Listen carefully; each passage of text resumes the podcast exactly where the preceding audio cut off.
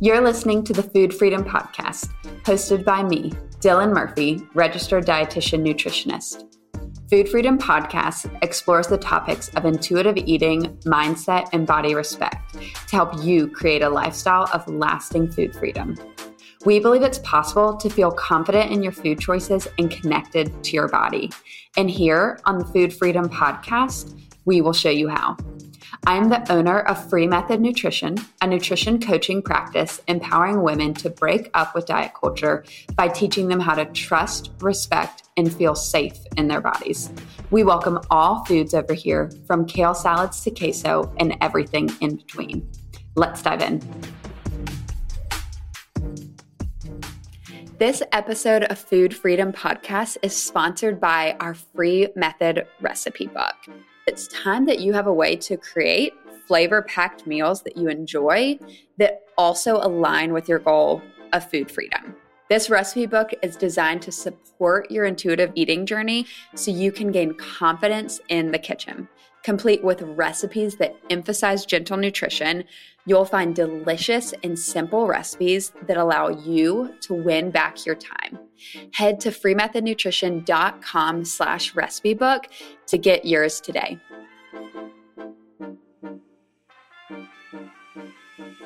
So, if you're listening to this in real time, then it is a few days after July 4th. We're in the middle of the summer. It's really our first summer. Well, it really, it definitely is our first summer since everything that was COVID and 2020. So, I feel like most people, you may be kind of just going through the summer realizing, okay, I forgot what it's like to navigate family and friends and body image comments and diet culture comments. Because really, the past year and a half, all of most of 2020, early 2021, we weren't really in a lot of situations where we are around a lot of family or around a lot of friends. And so it's easy when we're not in those situations to kind of forget what it's like, to forget what a family vacation may be like when you have a family who is super engulfed in diet culture, or what hanging out with friends that you haven't seen in a while is like when they comment a lot about their bodies.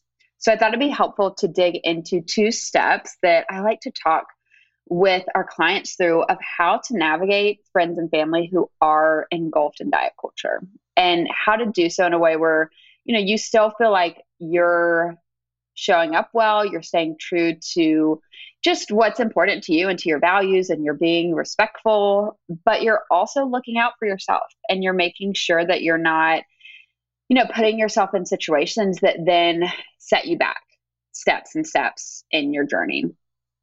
And what I'll say too, even to preface, is I know we we live in a triggering society, right? Diet culture is super loud. It's a 72 billion dollar industry, so obviously it's going to make a pretty big impact on our life. And so, you know, I kind of operate from the standpoint of like, there's some things in our life, some triggers in our life that we just can't really avoid. It's more so, okay, how do I learn to, to- well, no, tolerate, I don't know if that's the correct word. How do I learn to, you know, go to a restaurant and it's a restaurant where calories on the menu and not order the lowest calorie option just because it's the lowest calorie option, right? Like, how do I be in situations that are triggering, but maybe somewhat outside of my control and still choose freedom and still choose the non diet choice anyway? So that's kind of just a preface, an asterisk to this conversation as well, as I know, you know, it's it's impossible to be in this environment that is a 100% trigger free.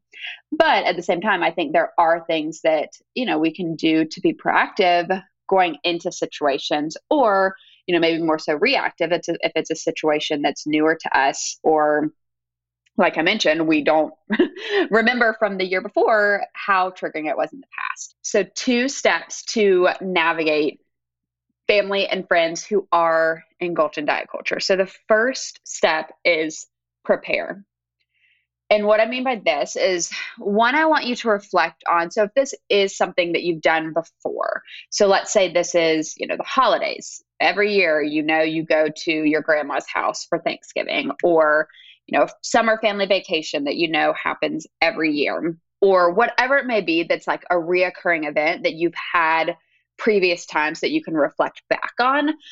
What I want you to do is sit and think through okay, what comments came up previously? Like, what is there are there people in my family are there people in this group of friends that can make certain comments that you know i really don't like or that don't support my journey or that are really triggering or that you know aren't aren't super kind like what do i remember from that past situation? Then from that from that reflection digging into how can i protect myself? So knowing you know my aunt karen may make a comment about the food that's on my plate, knowing that's happened in the past, how can I use that and remember that for this time now when I may be around my Aunt Karen again at this family vacation? What can I do? Do I need to, you know, make sure where I sit at the table is maybe not directly next to her, or if I'm in line to get food, maybe I don't need to stand like right in front of or right behind her or you know other things like okay i know my family or friends may make comments about diets or may make comments about body image and things like that digging into you know do i need to walk away from the conversation? Do i need to change the subject? Is it a group that i feel comfortable kind of calling it out and saying like hey like we probably don't need to talk about our bodies like that or let's talk about something else besides the type of foods that we eat and again some of that just takes a level of comfort it takes a you know degree of relationship and trust with that person or those specific people another thing that can be helpful in preparing is having conversations ahead of time you know maybe there is like a trusted person or someone that you feel safe opening up to. And even if it's just like, hey, can we have this code word? And like, if I say queso, that would probably be my code word. If I say queso, like, that means like, can we go like meet in the living room and like, chat? Like, I, I just need to get away. Like, having that safe person that you can kind of count on while you're there. But it also might look like having conversations with a family member or a friend of like, hey, this has happened in the past, and I really have been working hard on my relationship with my body the past few months.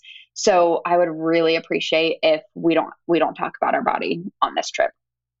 Conversations like that. And I know like even in saying that, I know that that's not an easy thing to do. I know that takes a lot of you know, work in yourself. It takes a lot of courage to be able to speak up for yourself, to advocate for yourself, to have those hard conversations. And even so, on that note, it may even be helpful first to spend time just writing out, like, what would I want to say? Like, if I did talk to my mom or to my friend or whoever it might be, what would I want to say? And maybe writing it out first and then going to them and, and talking through that. What can be hard with those sort of conversations is you know we can't control how people respond. And so we may you know advocate for ourselves well and have so much courage in having that conversation in the first place but it may not go like we would want it to go. And so i think having that degree of like okay i'm going to do this because i know this is going to be what's best for me but what does it look like to have this conversation and know it still may not change, which is then going to lead into point two.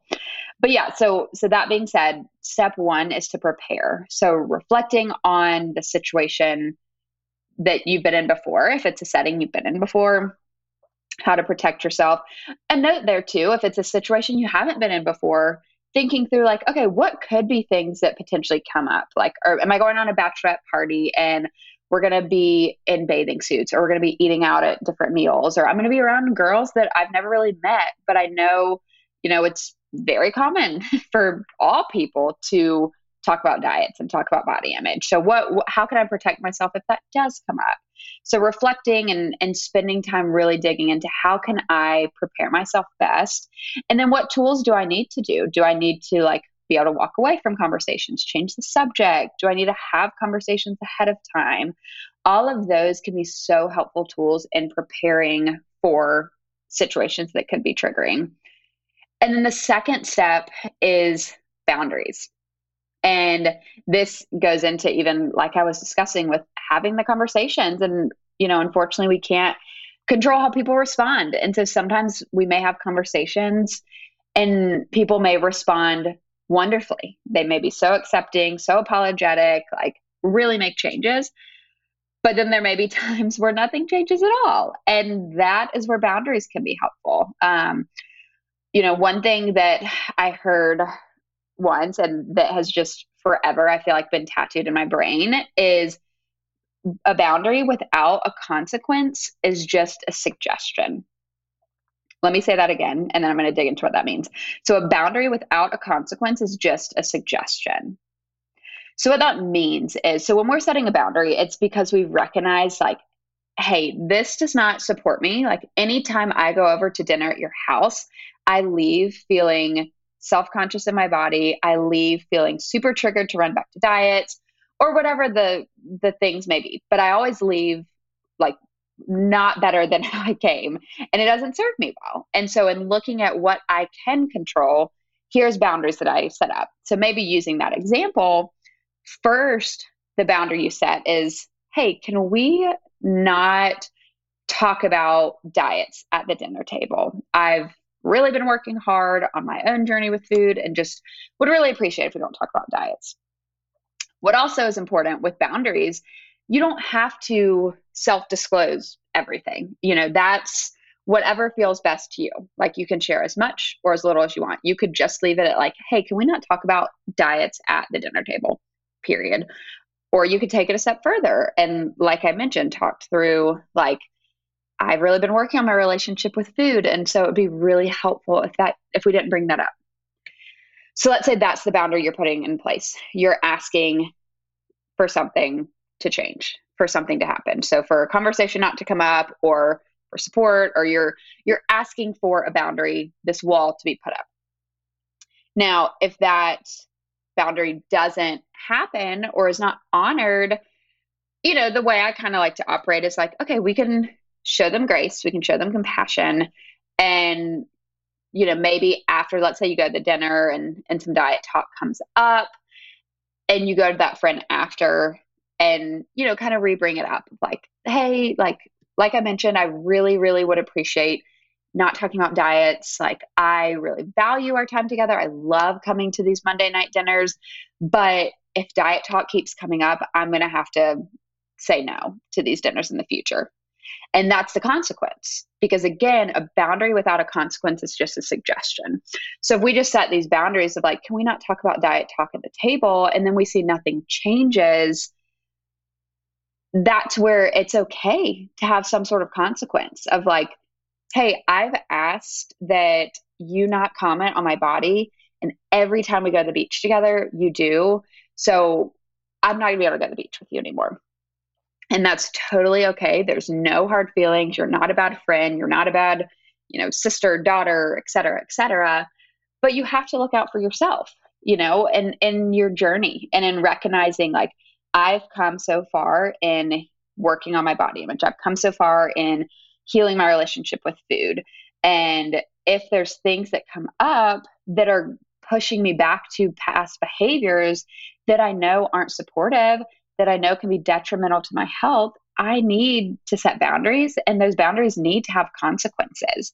It's not selfish, it's not wrong, there's nothing wrong about that. And like I mentioned, sure, there's some things that come up that are triggering that we don't have control over, but then there are things that we do have some control over. And you know, maybe even on this note, like maybe it's not totally within control within your control to let's say like not go to like a family vacation. Maybe that's something you feel like you really do need to go to, but maybe there's certain boundaries that you can still put in place on that vacation. It's seeing what, if the boundary's broken, what consequences make sense. And again, showing people grace. It doesn't mean the first time a boundary is broken that you then immediately have to just, you know, never go to the dinner again, cut that person off, whatever the boundary, the consequence may be. But if the boundary keeps being crossed and keeps being broken, you want to make sure that you're supporting yourself. And and some other examples of boundaries is, you know, saying no to events if nothing changes, like I've said. So saying no to events or maybe you you set a time limit for yourself. Like maybe you go to a dinner with friends or you go to that book club or you do that event, you go to that family trip, but but maybe you set a time limit. Like you're only at the book club for an hour or you go on the family trip but you don't stay for the whole week. Maybe you stay for 3 or 4 days. Those can uh, be other ways of kind of the the consequence or just the boundary in the first place. Another thing can be bringing a friend with you someone that feels safe someone that you can trust someone that you know can help be a voice for you but can also be someone that you can process through and i think with this and i would even maybe add a whole third step to this or even just kind of looped in with what i just talked about with prepare and with boundaries is knowing reflecting after the fact can be super, super helpful. So, just like I said in the prepare step of reflecting on times you've been in those situations before, it can be really helpful to then, after a situation that's hard, or maybe after a situation where you set a boundary and it went really, really well, thinking through, okay, what helped that go well? How can I make sure, you know, that happens again? Was it a conversation I had? Like, what? what went well? Or if it didn't go well the situation like what what didn't go well? What could i have done? Or what could i do in the future to protect myself? What like kind of just analyzing it. So again boundaries is the second step.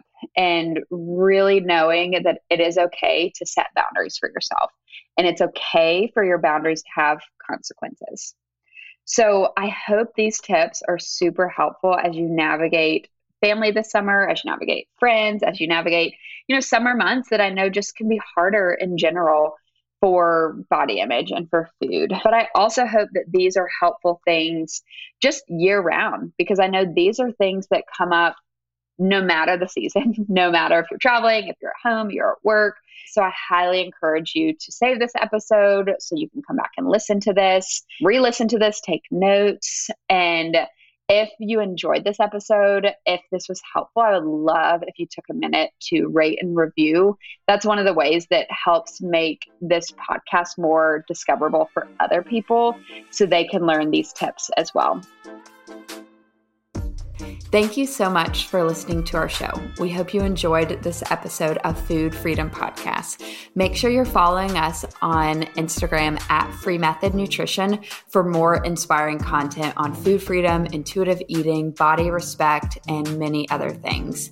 If you're curious how you can support our podcast and help it to reach more people like you, we would love if you would take a minute to rate and review the show. We drop new episodes every Tuesday, so make sure you subscribe so you always catch our latest conversations. See you next episode.